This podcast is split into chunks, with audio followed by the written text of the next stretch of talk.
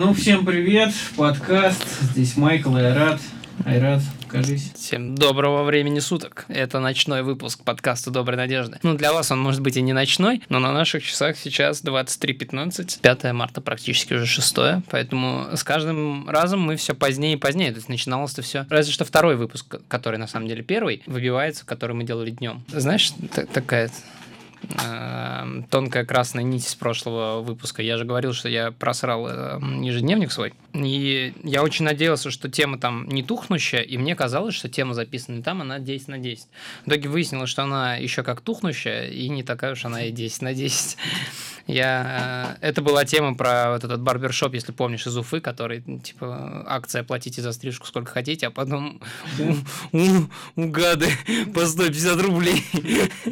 Как бы она что рассчитывали. Ну, да, да. Ну, слушайте, любые экономические отношения, там, где экономические игроки, они такие, я ну, как бы, делаю то, что мне наиболее выгодно. Совсем не платить мне невыгодно с моральной точки зрения, потому что я буду считать отвратительным, то есть это вне экономический фактор фактор вмешивается. Ну, по нижней планочке, понятно, сэкономим деньги. Ну, как бы, да, так сделает большинство.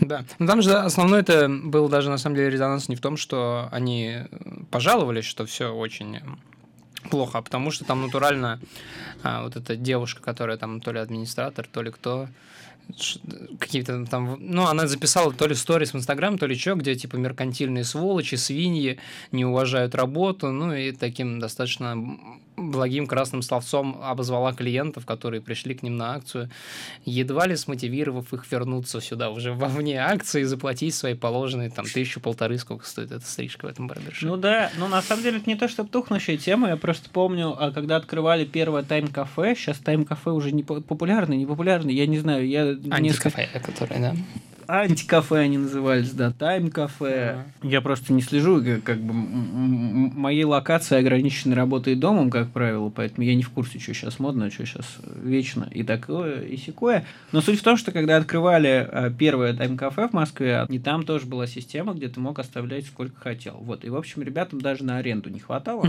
поэтому достаточно быстро была придумана механика оплаты минут. Ну, то есть, типа, 2 рубля минуты и прочее, прочее, прочее. То есть, такие вещи с с донатами, они как бы почему-то там не работают. При этом они работают на всяких стримах, например. На стримах или на... Вот еще из первого нашего выпуска... Опять мы, опять мы. Не выпуска без Твича, не выпуска без стримов.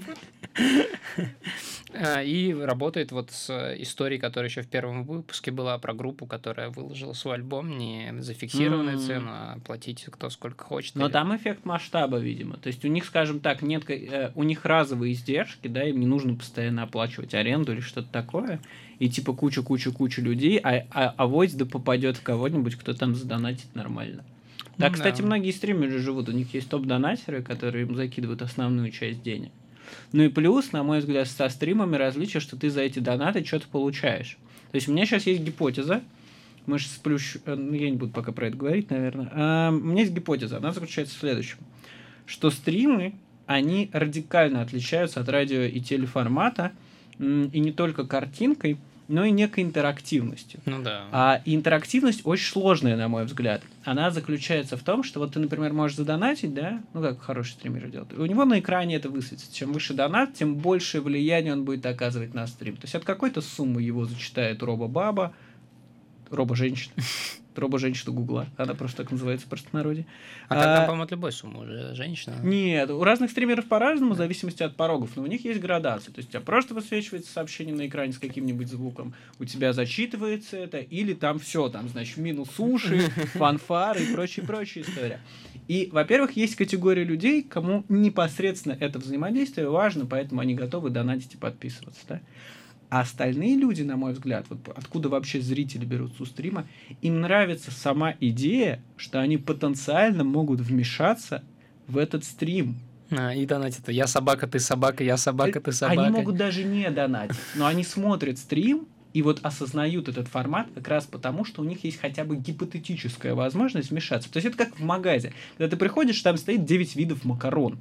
Ты не будешь брать 9 видов макарон. Ты возьмешь одну, один, ну, один вид макарон, да, ну, может, два, я не знаю, во всякие люди бывают, да, но сам факт выбора здесь влияет на то, что ты получаешь удовлетворение от того, что этот выбор существует. Вот также, мне кажется, и на стримах само наличие возможности того, что ты можешь вмешаться, оно тебя стимулирует этот стрим смотреть, потому что остальные вмешиваются, воплощая твою вот эту возможность вмешаться. Возможно, я накрутил и придумал какой-то фигни, но, типа, пока вот у меня гипотеза такая. Иначе не очень понятно, зачем люди смотрят стримы. Это, типа, стрёмный шестичасовой контент, а, который как бы, ну, по качеству, уровню и интересности уступает любому из видов контента, включая наш подкаст. Ну, то есть, да, а там... это как бы планка не очень высокая.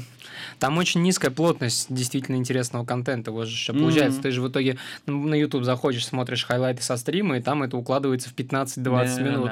А стрим, а 6 часов, часов да, да, но на самом деле вряд ли кто сидит все 6 часов, то есть там же люди приходят, уходят, там какое-то время смотрят. Ну да, но есть какие-то цифры, да, которые вот ну, да. Ну, да, все равно непонятно, конечно, для чего смотреть их в режиме онлайн. А еще что... вторая история, мне кажется, это режим как бы собеседник. Но вот как есть представление ну, о том, что часть людей, не, о том, что часть людей, они телевизор фоном включают, да, и под них делают какие-то свои дела, особо даже не mm-hmm. слушают. Там. Эффект присутствия. Ты когда-нибудь бывал вот в детстве дома один? Mm-hmm. И вот есть же вот это какое-то, знаешь, такое вот чувство, ощущение, что вот как-то пустовато.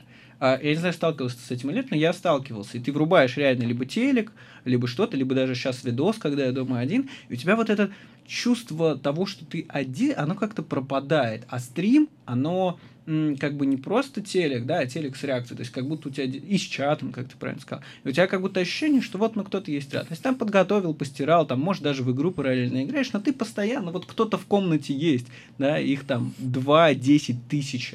И вот это ощущение какого-то рядом человека, мне кажется, вот те люди, которые смотрят стрим целиком, да, они не факт, что смотрят, но там слушают, или он у них включен. Мне кажется, вот эта вот вещь, э, ну, человека рядом очень сильно влияет.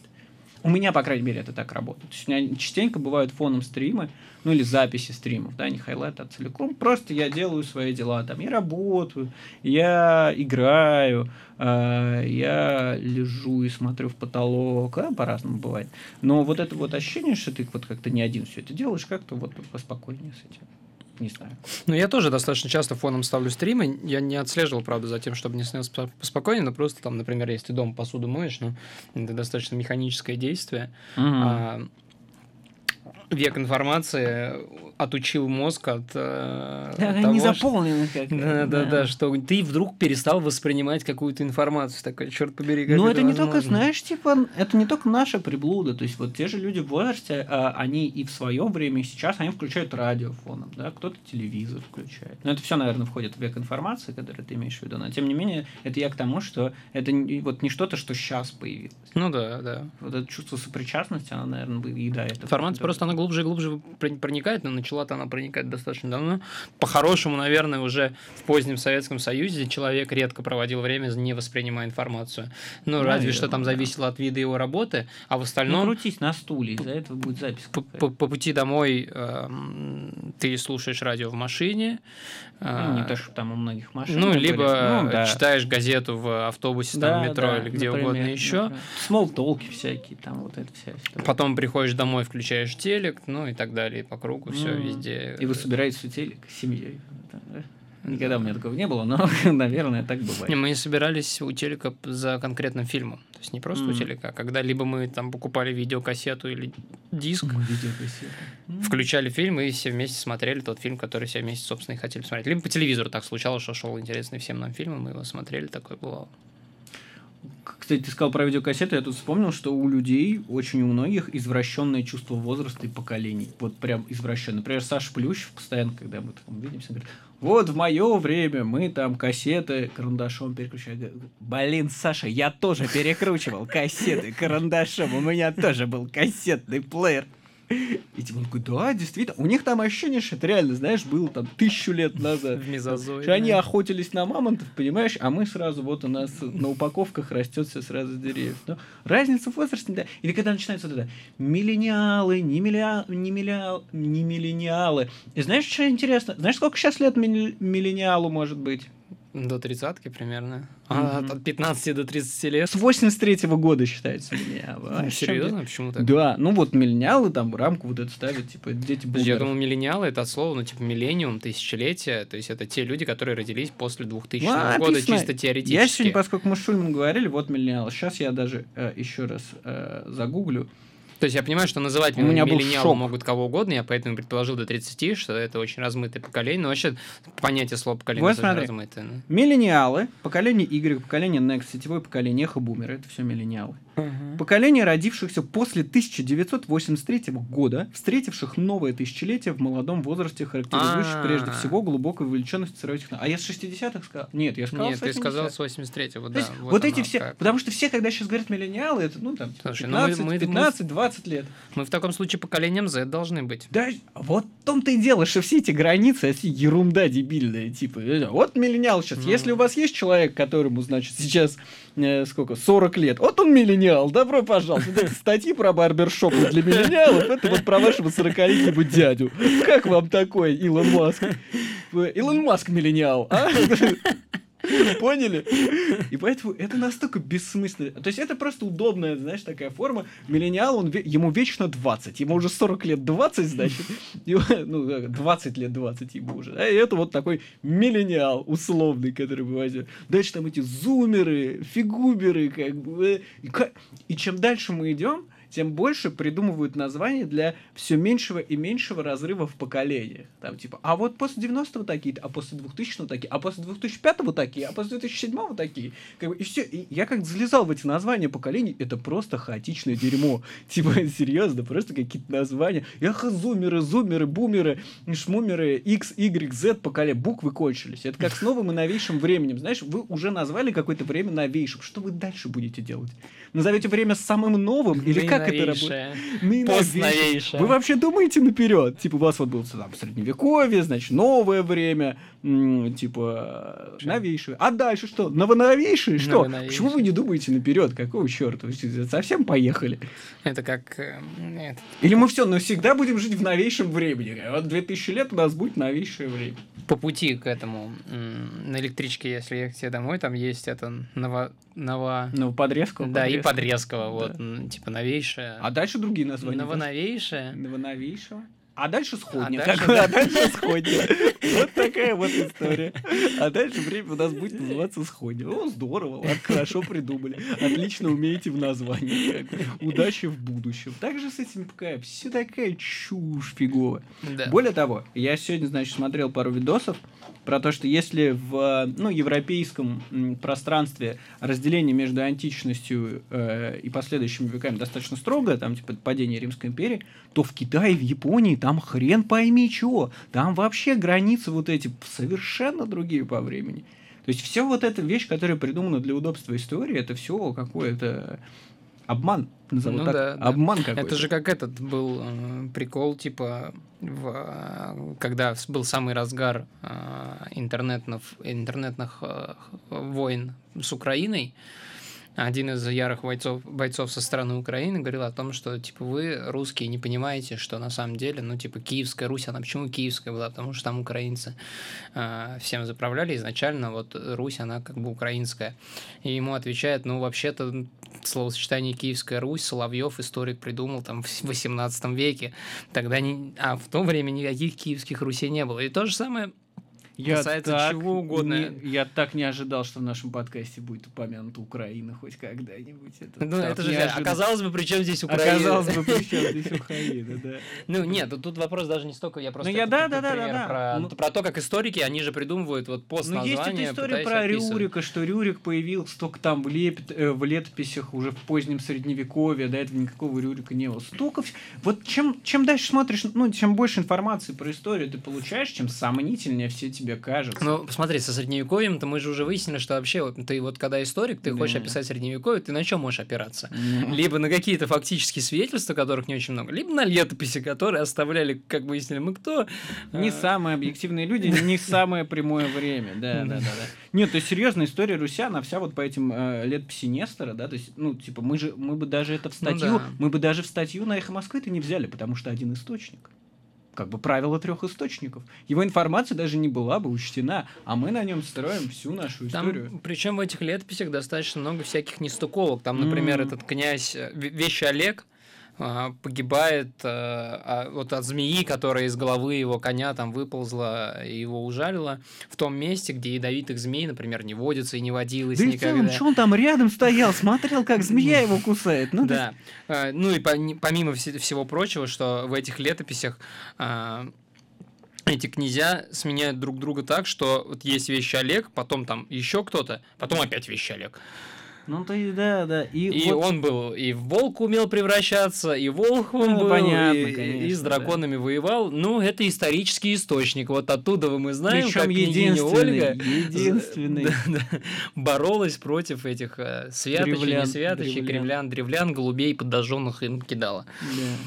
Ну, то есть, а и люди выстраивают на этом целые национальные идеи. Ну, то есть они такие, а вот Нестор написал, значит, это правда, значит, мы там Богом избраны, волками скормлены, змеями укушены, и, значит, вот, типа... То есть я все ближе думаю про, про, не, про Невзорова, который говорит, что история не наука и все такое. Ну, Невзоров, конечно, так себе авторитет, ну, но ну, понятно, что история в принципе не может быть наукой, потому что она не соответствует тому самому критерию фальсифицируемости, о котором мы с тобой как-то говорили. Но вот в таком бытовом понимании, а вообще очень сомнительно. Очень. Мы не можем договориться, что в 90-е случилось, как бы. Ну да, но я думаю, что типа сейчас-то проблема должна уходить, потому что... Э, да, у, уходит, уходит. Трамп источников... с вот этими фейк-ньюсами и прочими. Уходит проблема. У всех разные позиции, у всех стран разные точки зрения, зачастую прямо оппонирующие друг другу. Ушла проблема Ну, прикол в том, что у тебя будут... Э, ну, кто победит, тот и напишет информа... тебе Информация обо всем. Если тогда у тебя есть один Нестор, который написал, ему как партия приказала, так он написал, то, типа, через 30 лет ты сможешь о сегодняшнем дне прочитать из сотни разных источников ну, разную инфу. Ли? И плюс-минус. Но если ты историк, и тебе это интересно, то почему а нет? Эти архивы закроют. Михалкову ну, только отдадут, да? Да, Михалкову. А вот и По секретным документам. Да, да, да. Типа архивы закроют, историю напишут победители. Там придет демократ какой-нибудь про Трамп, все уберет хорошее, что немногое, что у него есть. Нет, мне кажется, проблема не то, что не решилась, она даже усугубилась. Потому что один источник это очень плохо. Но миллиард источников это типа в, ми- в миллиард раз хуже. Не прямая такая, наверное, математическая зависимость. Но ну, серьезно. То есть реально люди сидят в Совбезе ООН сейчас, такие говорят, была химическая атака. А потом говорят, а другие говорят, не было. А третий говорит, а нам все равно. А четвертые говорят, может была, может нет. И это они вот сейчас, у них там видео, там какие-то записи, трекеры, еще что-то, еще что-то. Хрен лысого, они прямо сейчас не могут договориться. И так по каждой ситуации. Те отравились Скрипали, эти отравились. То есть тут же еще и лгут, понимаешь? Люди же еще и врут. И ну, источники да. тоже всячески врут, которые э, им подчиняются. То есть вот представь, через тысячу лет, как будут, значит, восстанавливать историю событий, которая была сейчас. То человек свихнется. Дай бог ему наш подкаст попадется. Он сможет восстановить хоть какую-то примерно картину об обществе. А если не наш? А если программа Бесогон Михалков только останется в этих древних руинах, которые он будет рассказывать? Он скажет, угу, ну, наверное, общество было такое. Или там фильм, э, как это, «Утомленный солнцем 2». Он такой, интересненько было, типа, в 21 веке. Знаешь, самое страшное будет, если останется только дуть. И, э, О, боже, и, люди, и люди такие, так, давайте посмотрим, кто были главными э, трендсеттерами, на кого все молились и Айсултан. Айсултан. Ну, наверное, был президент. Айсултан.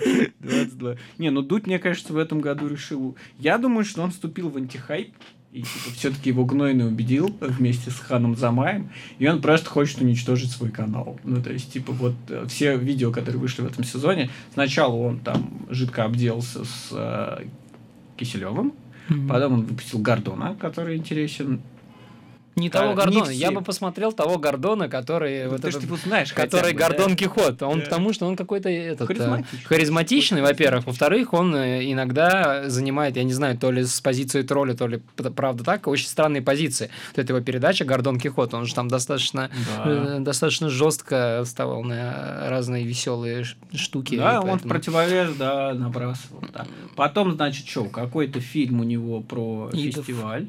Не, А, про фестиваль, фестиваль про- с пятью людьми, типа, из Это я которых не смотрел, отношения- даже не- Да никто даже не смотрел. запускал.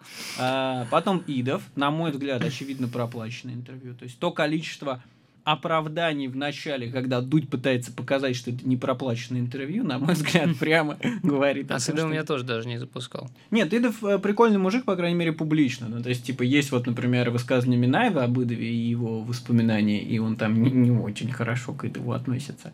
Но в целом Идов интересный мужик, поэтому мы его на эхо, например, звали. У нас вот не было куплено интервью. Это я вот со стопроцентной вероятностью, стопроцентной уверенностью могу заявить. На 99, потому что я не могу знать всего. Вот лучше А. бы Минаева позвал. Я так подумал. Чего Минаева-то не позовет? Да, согласен. Кстати, Минаев, Минаев- прикольный чувак. Ну, Минаев, типа, Во-первых, Минаев еще- написал прикольные книжки, снял прикольные фильмы. Ну, Минаев по, по факту, как бы это, может быть, это не самое, э, это вернее, так, э, он один из эм, таких лиц современной русской литературы, одной из самых главных. Может Как- быть, как это угодно хорошо говорить не относиться. сколько о Минаеве, сколько, сколько столько о ли- литературе, но тем не Ну, менее, все-таки да, факт. Он один из самых читаемых современников И литературных. Судя по сборам юмориста, Духлеста, конечно, посильнее Да. в плане интереса у зрителей. Да. А, у, у Идова какое-то космическое объяснение в Твиттере, почему, значит, фильм юморист, с ним все нормально. Но у него же такие сборы какие-то ужасные совершенно. Ну, То есть, он на первый уикенд 9 миллионов рублей. Это Да. как бы... И причем Это- Минаев... Подожди, и он знаешь, что объясняет Идов? Он говорит, а вы понимаете, возвратные средства, то есть, которые должны вернуть, а, за исключением тех э, спонсорских историй, которые у нас были, всего 20 миллионов рублей мы их отобьем. А так фильм там 100 миллионов, по-моему, стоит. Он стоит 1 миллион 300 тысяч евро. Ну, вот 100 миллионов Около примерно 100 выходит. миллионов Да-да-да-да. рублей, да. И, блин, это же странная позиция. Он такой, ну, смотрите, мы окупимся, потому что остальные средства нам были невозвратные. Ну, то есть, это, ну, это странно. Ну типа, да. мы потратили 100 миллионов, заработаем с них, типа, 20, и для нас все нормально, все окей, потому что остальные нам На просто самом деле, отдали. чтобы отдать 20, тебе нужно заработать 40, потому что... Ну, понятно, это, но он там пишет еще про права телевизионные и прочие истории. Нет, 20 свои не наберут. Но это в целом, когда ты как человек выпускаешь кино, массовое, это не артхаус. Юморист, там, фейс, широкая рекламная кампания и вообще не маргинальный фильм, да, это наоборот фильм, который сейчас, не знаю, а суть по описанию, я его не смотрел, Мгм. не очень собираюсь, А, это вот, ну, мейнстримовский фильм, да, про, цензуру, а, про там э, юмористов, про самоцензуру, да, из того, что я вот слышал. Ну, то есть это не, ну, это, это не зеленый слоник, то есть, э, ну, зеленый слоник гениальное кино, да, тут даже сравнивать не имеет смысла, но это не какой-то вот такой Мгм. узконаправленный выстрел, да, это там не кислота Хлебникова. Кислота же она называется, по-моему. Ну, неважно, возможно, я перепутал, но вот э, вроде кислота. Да, и это не Витька Чеснок, который везет Леху Штырявдом, то есть это не эксперимент какой-то, да, маргинальный. Хотя Витька Чеснок, кстати, достаточно Он позитивно нормально, да. воспринимается людьми. Я, Конечно. правда, так не, не, дотянулся, фильм, чтобы посмотреть на него. Но Но я его ты не смотрел, снимаешь- потому что мне не нравится Ты снимаешь первый твой режиссерский дебют 100, э, деб- дебют 100 миллионов рублей. 100 миллионов рублей. У тебя широкая компания. Ты привлекаешь фейсы, тыры-пыры, 8 дыр, ходишь к Дудю, неважно, за деньги или не за деньги. И как бы, ну, как ты что-то не получается, вместо того, чтобы сделать, ну, как, как-то, как-то проанализировать, это такая, «А, нормально, отбили возвратную часть бюджета, а остальное, типа, пофигу. Ну, как бы, это, а он написал, кино не для всех. Как, как это не для всех? Как бы, и там и по картинке, а что всем рекламировал тогда его? Зачем бы? в кино вообще понес его? А И где фестивальные да. медведи, там вот эти вот, да, всякие? Не очень понятно. Странно. При всем моем а, уважении к Идову как э, к, интересному чуваку, с которым интересно смотреть интервью, с которым, возможно, интересно было бы пообщаться, с Дудем у него хорошее интервью, он хороший, интересно говорит. Там, правда, есть проблемы, я не знаю, там Дудь каждую цитату Идова, вот это у него внизу же выползает, да, и там есть какой-то момент, когда Идов говорит, ну, подряд минуты три, и, и натурально каждые две секунды там вот эти цитаты появляются, просто пум, пум, пум, пум. Я думал, что это не так работает выделение, но как Ну бы да. вот, вот. надо. Да. А о Я- чем мы вообще говорили? Как мы А сюда пришли? о, о том, как, мы пришли, ну, о Дуде. А, Дуде, который хочет начать Да, я- Вот, я- теперь, значит, а как я забыл. Что я хотел этот, э, подытожить-то я к тому, что, возможно, Идов интересный собеседник. а, По-любому. И я его не смотрел просто потому, что он мне не нравится. Но все-таки люди типа Айсултана, даже Айсултан, если они да. очень крутые, а, снимают невероятно классные клипы, почему они должны быть кому-то интересными собеседниками? Минаев, типа, тоже пишет как бы крутые книги, но помимо того, что он пишет крутые книги, у него куча собственных позиций по разным вопросам, которые можно интересно обсудить. А что-то, никаких интересных позиций у Айсултана я не слышал. И то же самое касается всяких Джакалибов и прочих вот ребят, Ну, ну, которые... смотри, типа, раньше-то он как делал? Он как бы какого-то вбрасывал интересного всем персо... априори интересного персонажа, да? Ну, типа человека с большой фан-базой. И чередовал это с какими-то вот ему интересными людьми. Это нормальная стратегия. То есть, типа, да, ты нас вот подкармливаешь, мы приходим такие, ну, окей, смотрим, потому что мы как бы видели предыдущее интервью и все такое, и да, проникаемся. Но когда у тебя подряд какие-то вещи странные происходят, как когда... Я не верю, что люди в стране кончились. Ну, то есть, с Нагиевым замечательное интервью, мне очень понравилось. Ну, очень крутое. У нас что, нет людей уровня Нагиева? Ну, поговори ты с Цикало, который Netflix продал уже пять сериалов. Так Цикало был же. Ну, Дудя. Да.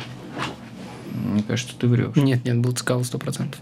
Нет, мне кажется, ты ошибаешься. Цикало, Дудь. Цикало, Цикало был, 100% был у Дудя. Давай поспорим на что-нибудь, прежде чем ты Был, действительно. А я пропустил, блин, будет что посмотреть. Говорю, Цикал крутой.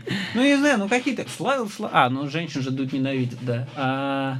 Собчак была? А кто-то еще был из женщин? Нет, только Собчак. А... А, ну был в кроссоверах. В кроссоверах было, да. Кроссовер, крутое слово. А, ну, я не знаю, ну есть же интересно. Киркоров позови. Ну, что? Киркоров. Я посмотрел с Киркорова, например. Там Галкина позови. Ему можно ряд провокационных вопросов задать. Галкин, раз. да, было бы интересно. Да, да. Ну, то есть, Друзья, позови. ну, Друзья сейчас на хайп. Вообще, Вообще да. было бы огонь. Да, Борис Крюка того же. С этой Крюка, игры да. «Что, где, когда». Ну, куча людей же есть. М. Ну, то есть, типа, Очень которые много. интересны людям. А, Толоконникова еще было. Вот, я Да, вспомнил. Толоконникова отдельно была. было. Ну, то есть, реально, я не верю, что люди закончились. И оппозиционных, и государственных людей, на самом деле, полно, которых Да тоже и можно а политичных каких-то И людей. аполитичных полно. Окей. Еще одна интересная вещь. Значит, я посмотрел. Я смотрю стримы. Смотрю стримы людей, которые не стримеры. А, в час это журналисты появились. Значит, Скобеева делает свой стрим с России 24. Ну, не России, просто ВГТРК, короче. А, Кашин делает свои стримы. Но пока это все не стримы. Это на самом деле сессия вопрос-ответ. Причем Скобеев вообще игнорирует аудиторию, ей плевать. А Кашин нет. Но он просто час отвечает и уходит. Я считаю, что это не стримы, это типа не считается. Не счетово. Но я, моя история не об этом. Значит, э, была на стриме у Скобеева и Маргариты Симоньян. Они обсуждали там Машу Барону и все такое. Я ее называю Машей не потому, что мы с ней в каких-то дружеских отношениях, потому что все ее называют Маша Барону. Ну, На всякий случай. А, И, короче, в какой-то момент э, Скобеева, к которой я отношусь примерно никак, произвела на меня какой-то ужасающий эффект. А, Она сидит такая, Симоньян Маргарите говорит, но Баронова, она же работала на зло, на зло, а мы добро, на зло. Я сижу и я да, думаю, это кринж-троллинг какой-то или еще это типа приколы какие-то. Они, они прям с бешеными глазами. На зло работала, на Ходорковского, а мы добро. Как вы можете ее, значит, у себя на РТ брать? И Симоньян, Маргарита, ну, к ее глубокому уважению, она такая, ну, Ольга, как бы, делить на такие категории достаточно странно. Но зло, добро, как бы, все люди, они за добро и против зла. Ну, просто у каждого разные представления. Мы идем разными путями, но примерно к одному и тому же. Ну, совершенно не придраться, да, нормальный ответ. Но, но вот, вот это прям меня поразило. То есть у нас есть же какое-то представление, что вот эти все люди, да, которые работают на федеральном телевидении или там, ну вот как-то, значит, в той или иной мере, скажем так, высказывают не совсем свое мнение а за достаточно большие деньги. Чему мы все искренне завидуем. А, значит, и а, ну, многие из них, прям, ну, видно, что они как бы сами-то не проще там британское гражданство намутить, и живут там на виллах где-нибудь еще. То есть, в целом им не противно западное общество, и это образ, да, их сценический образ, которого они придерживаются по понятным причинам. И вот когда я встречаю таких прям фанатов, меня... Это, наверное, более пугающее, чем люди, которые, знаешь, типа, ну, что-то говорят, но при этом они как бы такие, не, это чушь, э, просто, типа, я бабки зарабатываю, все такое. А вот это вот зло, зло, Ну, на месте их работодателей ты бы радовался. не уверен, Э, понимаешь? Ну, то есть на месте их работодателей, скажем так, ветер в разные стороны дует периодически. То есть э, их работодатели, как и сами эти люди, они должны быть весьма гибкими, если они хотят. Как бы все те же Норкин, э, Киселев, Соловьев, они, если 10 лет назад и 15 лет назад посмотреть, они придерживались совершенно публично, придерживались совершенно других взглядов, топили совершенно других людей и типа высказывали совершенно другие мысли. Тут немножечко поменялось, там немножечко подкрутили, а они, значит, как ну, как бы, а вот с этим что делать? Я этот вспомнил, Дугин говорил о том, Ты что... Ты тоже послушал Дугина? Yeah. Ну, Добро я... пожаловать в клуб. Дугин э, как-то на каком-то радио, в общем, выступал. На радио один, да. Да, он говорил о том, что вот и мне почти 60 лет, и я на своем веку увидел, как люди сначала были коммунистами, потом либералами, а потом... Э, национал-патриотами. А потом национал-патриотами, э, при этом, то есть сменилось три идеологии, при этом совершенно не сменились персоналии. Да. Личностно все как были, так и остались. И они все из одной пары обуви в другую, типа, поехали. Да, да, ну это нормально, типа, это свойство пропаганды. Пропаганда должна быть гибкой, ну иначе как бы как работать? Ты там двоемыслие, все такое, классика, классика. О, а когда люди... Может быть, может быть, она самая гениальная из них, который умеет как бы э, играть в любой момент самой искренней эмоции как какой-нибудь Артем Шейнин, который тоже там mm-hmm. производит впечатление совершенно... Как бы так сказать, чтобы на какой-нибудь иск не нарваться. А яркое впечатление производит, но при этом прекрасно в Европу ездит, на него там плюют в прямом смысле, как бы, ну, нормально все у парня, как бы. Может быть, Ольга тоже такая, как бы. Ну, я вот смотрел у нее фоточки, она в Солсбери съездила, годовщина же отравления Скрипалей, mm-hmm. а, а, ну, у нас же люди, вот, которые в профессии, да, они не понимают, что такое троллинг. Им кажется, что троллинг это такая гиперболизированная ирония. Ну, то есть для них а, троллинг это вот много-много иронии навалить, как бы, все такое. Это вот они называют троллингом. Э, и, значит, она поехала вот Солсбери, прошла там по всем местам, ну, у нее там тапки, как, как модно я сказал, тапки, тапки Баленсиага, значит, там какие-то там... Ну, то есть, типа, человек не в этом, как бы, не в лаптях, как mm-hmm. бы, ну, вот...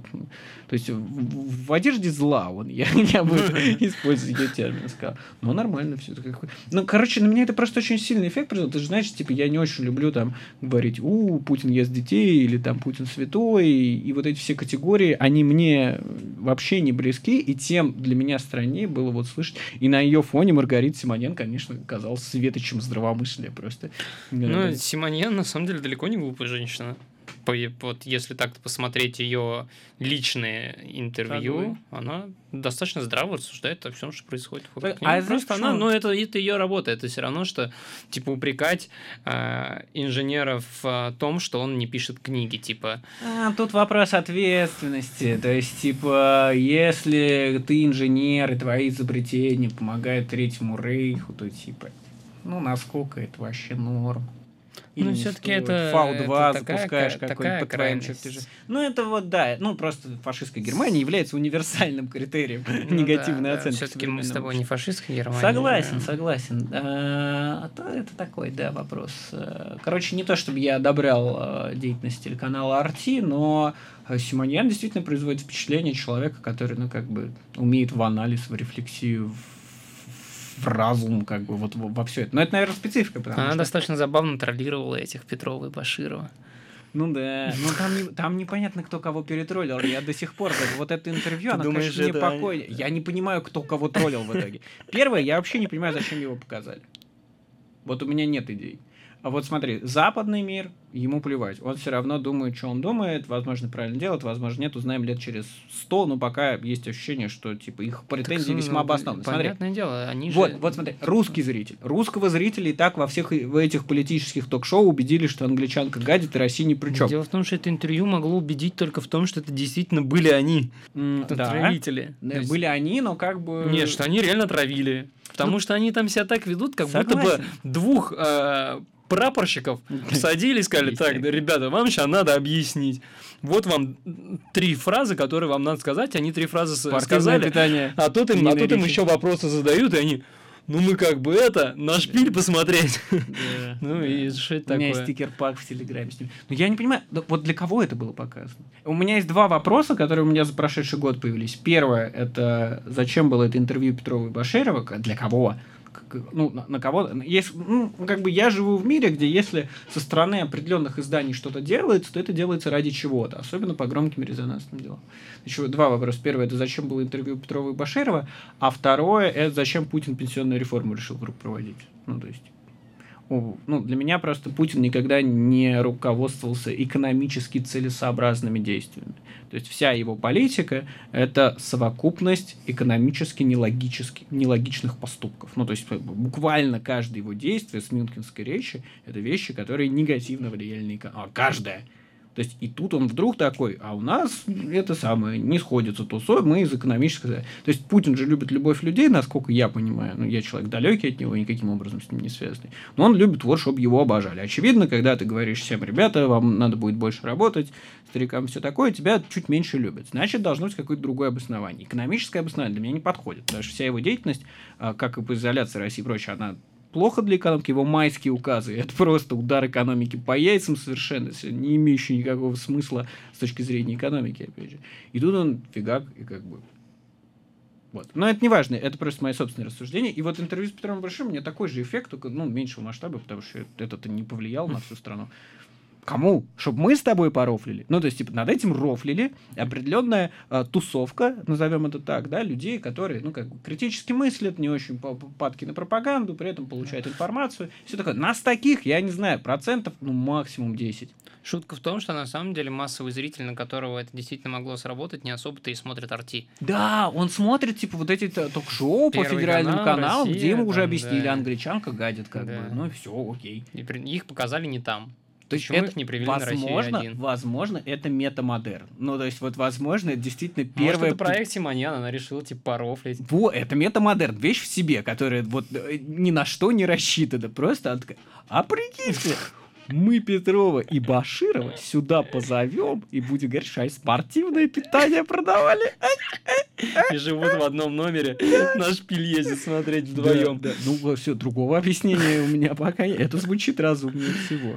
Нифига себе мы с тобой в политику ударились. Что на Украина, политика, Баширов, да. Петров. Это интересный подкаст. Не знаю, кстати, вот по поводу политики, опять же, возвращаясь к Дугину.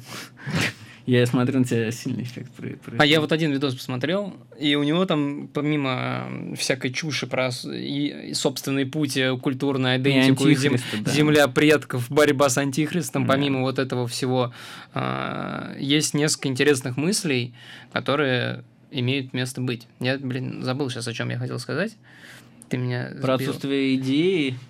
Да, а не совсем про отсутствие идеи, а про то, что российская политика, она проблемная тем, что в ней нету ни политиков, ни философов. Mm-hmm. В ней есть менеджеры, которые способны Плохие, кстати, управлять. Менеджеры. Да, ну там это на самом деле даже если бы они были хорошие. Но нету политиков и философов. Хотя по-хорошему политики высшего эшелона, они не должны уметь делать что-то.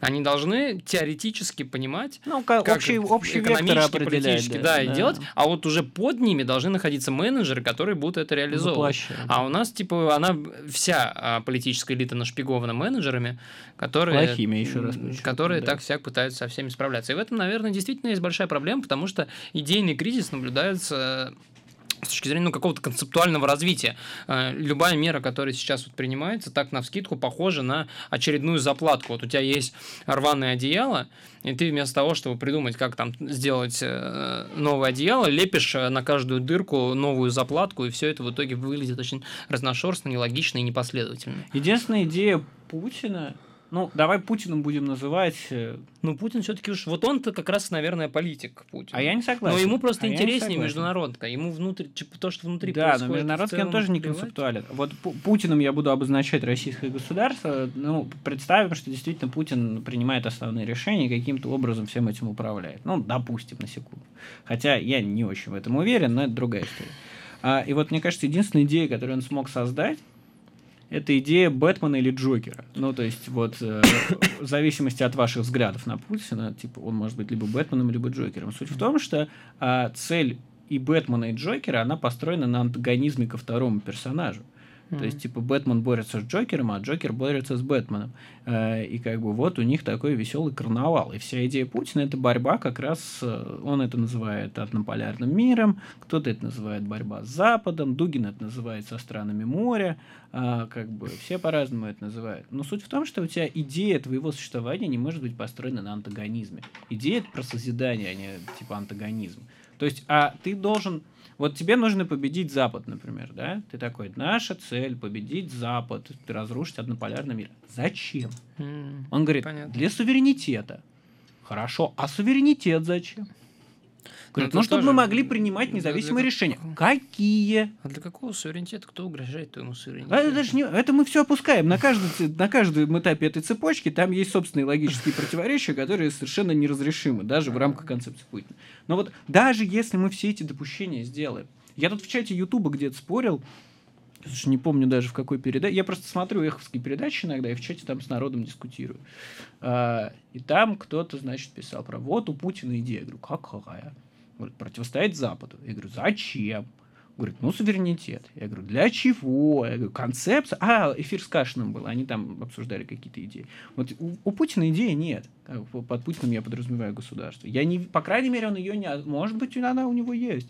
Но он не подает виду совершенно, как бы никак не намекая, в чем же эта идея.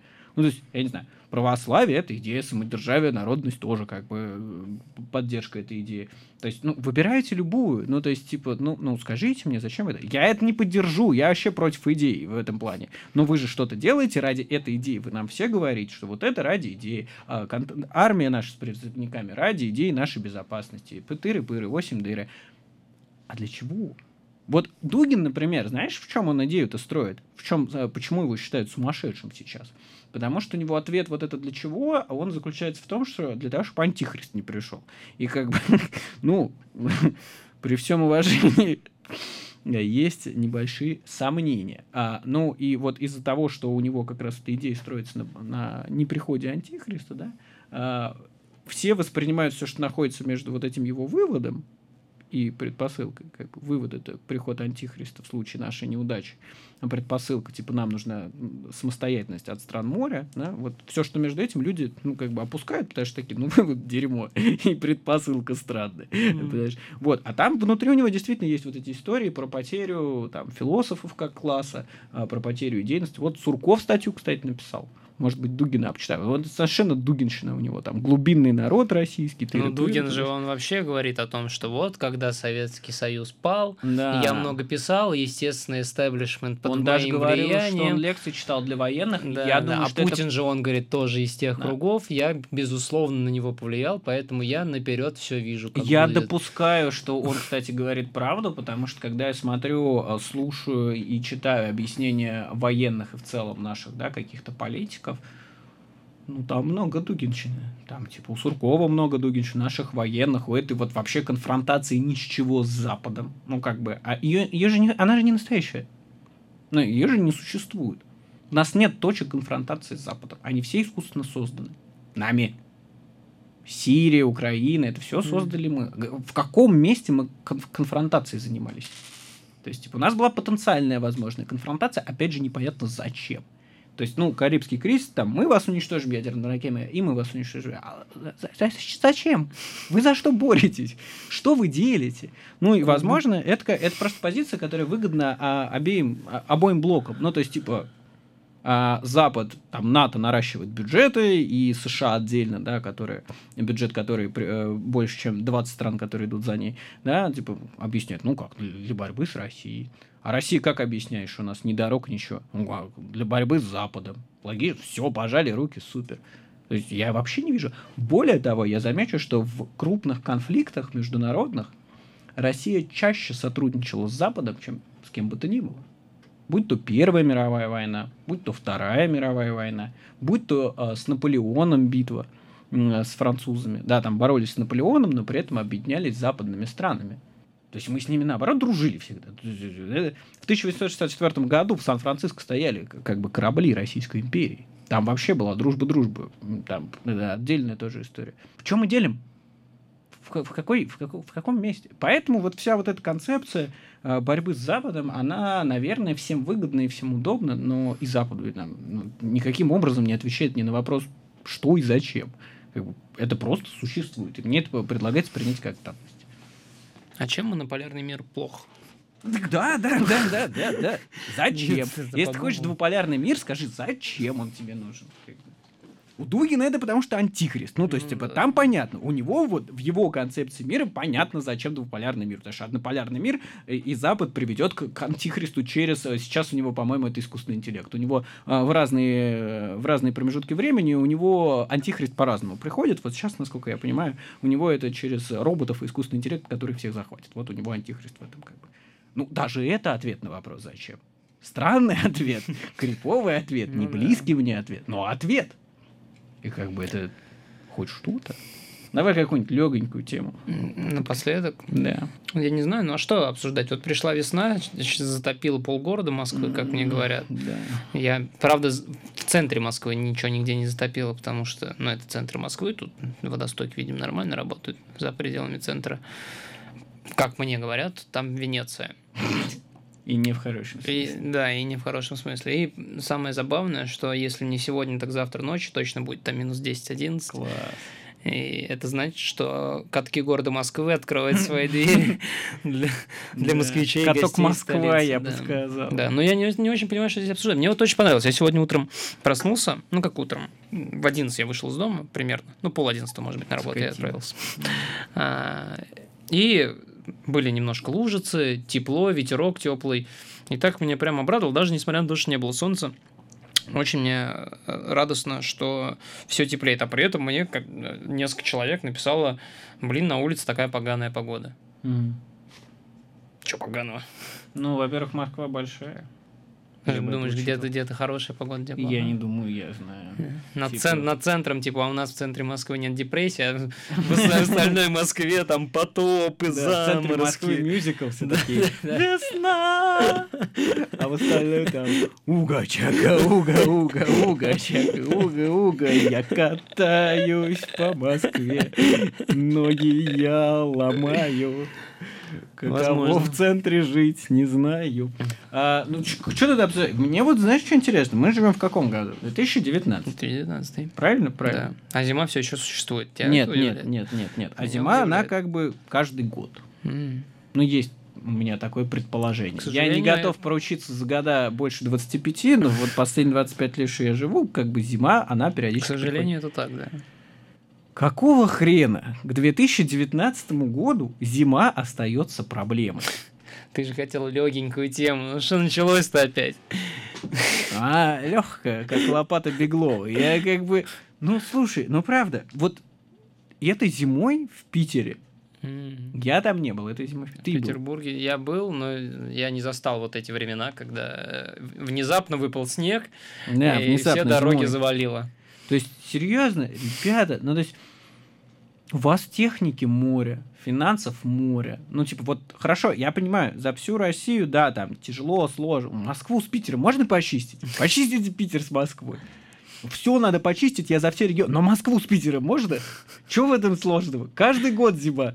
Берете, убираете. Все, все технологии есть, все уже это прошарено. Типа, Беглов не высыпает реагенты, Собянин высыпает реагенты. Эффект один и тот же. Кругом грязь, говно и снег. Ну, то есть, типа... Да, проблема только еще в Москве, когда ты домой приходишь э, несколько дней подряд, если не мыть э, вот этот пятачок около двери, то там образуется э, солевая, солевая ванна, да, потому что там вот эти вот реагенты, которые прилипают к подошве, начинают отсыхать и отваливаться, и все, это жопа, у тебя пол начинает разъедать, все разъедать. Ну, город под подошвой, я о чем Натурально, да, да. И как, вот, вот какой бы у вас ни был мотив, как бы вы там ни воровали, нет, самое, ну, то есть ну, это же видно. Ну, то есть, в отличие от там нанотехнологий, супер наших ракет, там, циркон или как они там, которые все радары, значит, по крайней мере, в мультфильме, показанный Путиным, производство, это, наверное, год 2001 а, они там все облетают. Там мы не можем посмотреть на эту ракету, мы не можем выяснить, есть она, нет она, типа, поэтому это такая ракета Шрёдингера, допустим, что есть. Но снег-то мы, блин, видим. Сугробы-то мы, блин, видим. Подскальзываемся. Че там люди от сосулек умирают в 2019 году. от на голову сосульки в Петербурге. И это как? А я не знаю, а в Москве, кстати, не было такой проблемы, по крайней мере, в центре ее. Ну да, да, да, да. В этом сосули никого не убили. Еще когда в печатниках я жил, там периодически случалось такое, что ты выходишь утром в кашу, но и то оно типа быстро убиралось. А уж чтобы в центре была каша, такого вообще я не помню за эту зиму. Там типа фью, вот так вот все сметали. То есть, Ну, слушай, те- у нас, поскольку теоретически- это с реагентами не убирают все это, это превращается в месиво. И вот и месиво убирали. В чем прикол? В центре именно Москвы, ну, по крайней мере, вот тех, когда я на работу езжу, мне там путь от метро до работы не было такого, что я вот э, сквозь эту кашу пробираюсь по колено. Ну, повезло тебе. Как-то. То есть это говорит о том, что Зато если, смотри, собирал. если есть Мгм. в этом городе хотя бы одна улица, где такого за всю зиму не было, это значит, что зима, сука, не неожиданная, что кто-то ожидал, что она придет и убрал свою сраную улицу. Какой-то один дворник знал. Сделайте его мэром. В чем проблема? Пусть он, пусть он будет мэром, он в курсе, что бывает зима. Это бесценное знание в 2019 Он даже знает, как с ней бороться. Возможно, он даже знает, как убирать сосульки. Ну, если мы смеемся, типа, а реально людей убивают сосульки. Вот, вот как это? Нет, э, бывает присказка, что кирпич на голову упадет, но это используется как э, иллюстрация, знаешь, случайности, которые бывают в жизни. Но никто же, блин, впрямую это не употребляет. Как минимум, да, этого не должно быть. Ну Да. Что, что- что это за Сабзира Винс, я не понимаю. Фаталити, что происходит? Как это работает? И, и знаешь что? Это как отключение воды летом. Ну, то есть, типа, к этому все привыкли. Как бы. Ну да, сугроб, зима же. Ты, блин, находишься в мегаполисе в 2019 году. Э, зима, а сосульку убила. А вось до дома дойду. Хорошо бы как было. Не помоюсь в теплой воде. Да. А не нет, лето же, чай не лето. Чай не лето, Воду да. не А летом возьму на месяц абонемент в спортзал, который рядом с домом, буду Да. там мыться ходить. Или а потом, кастрюлик побольше. а потом купить. оказывается, что спортзал у него бойлерной своей нет. Он тоже отключен. Да, провода подключен. Я так однажды пришел. У меня был абонемент в спортзал, которым я воспользовался два раза в жизни. И один из разов я пришел туда помыться. А мне говорят, а горячей воды нет. Как, нет, ну так, отключили горячую воду. У тебя вот отключили. Я говорю, да, вот и у нас отключили. Логично. Это разумно. Безумие. Ладно, какой-то такой политизированный выпуск получился. Ну, хотя мы первые 30 минут не о политике говорим. Ну да, да. Ну, Это у нас на, это, на эффекте остатка такой. Джин, джин, джин, джин, джин, джин. Да. Ну, иногда, ну, ну, не можем же мы, типа, совсем игнорировать политику. Ну, иногда да. надо ее обсуждать. До этого сколько? Три выпуска мы не говорили о политике. как Ну, таковой. правил Соловьева, но это не политика. там. Ну да, да. Это да, мы же даже не говорили о том, что плохо или хорошо это вилла, а потому что какой фокус люди берут, да, Да, поэтому да. а конкретно политику мы Ну вот, вы говорились, и, возможно, мы смотивировали вас посмотреть Александра Дугина. Да, да. Посмотрите, Дугин это как минимум уморительно. Да. И если нас к следующему выпуску не посадят, Да за что? то следующий выпуск будет. Да не знаю, ни за что. Это прогноз погоды. Согласен. Да, да, согласен. Окей, был подкаст Айрат и Майкл. Передай всем прощание, не знаю, как это делается. Йоу! Пис, чуваки! Мир вашему дому! Да, Бэткомедия на Бэд- подкасте с последним обзором. А, подписывайтесь на нашу группу ВКонтакте, подкаст Доброй Надежды, слушайте нас в SoundCloud, оставляйте комментарии. Вот, ну, кстати, к предыдущему выпуску нас оставляли, мы там отвечали. А, ВКонтакте к тому же снова подрубил охваты, поэтому если вы совершенно случайно на этом подкасте, как бы... Да, кстати, вот там писали, типа, ага, рекламу купили. Во-первых, что в этом плохого, а во-вторых, ничего мы не покупали. Да, это просто ВКонтакте рандомно подрубает охват. Да, да, да, они начинают нас рекламировать за бесплатно контакт это делать, потому что... Но это не очень эффективная, на самом деле, реклама. Аудитории не приходится этого. Но шанс того, что этот подкаст послушают люди, которым попадется в новостном фиде, выше, чем Да. они его Нет, но они все равно послушают, уж если он не приходят. попадется им нигде. Все равно уж люди приходят. Просто Ну да. там выборка даже меньше процента получается. Ну Но да, Какие-то люди равно, все равно да, остаются. Там да. 2, 3, 4 человека с выпуска. Это уже здорово. Нам Согласен. приятно. Каждое прослушивание, каждый подписчик нам дорог и важен. Да, Любим один вас. отписался сегодня, я прям так расстроился. А Не еще знаю, кто. 214 было, когда я смотрел. 213 там сейчас. Было 214, я тебе говорю. А, значит, один кто-то подписал. Или передумал какой человек. Все, третий раз прощаемся. Спасибо большое, ребята. До следующего раза. Спасибо, Майкл и Айрат. С вами были. Йоу, респект!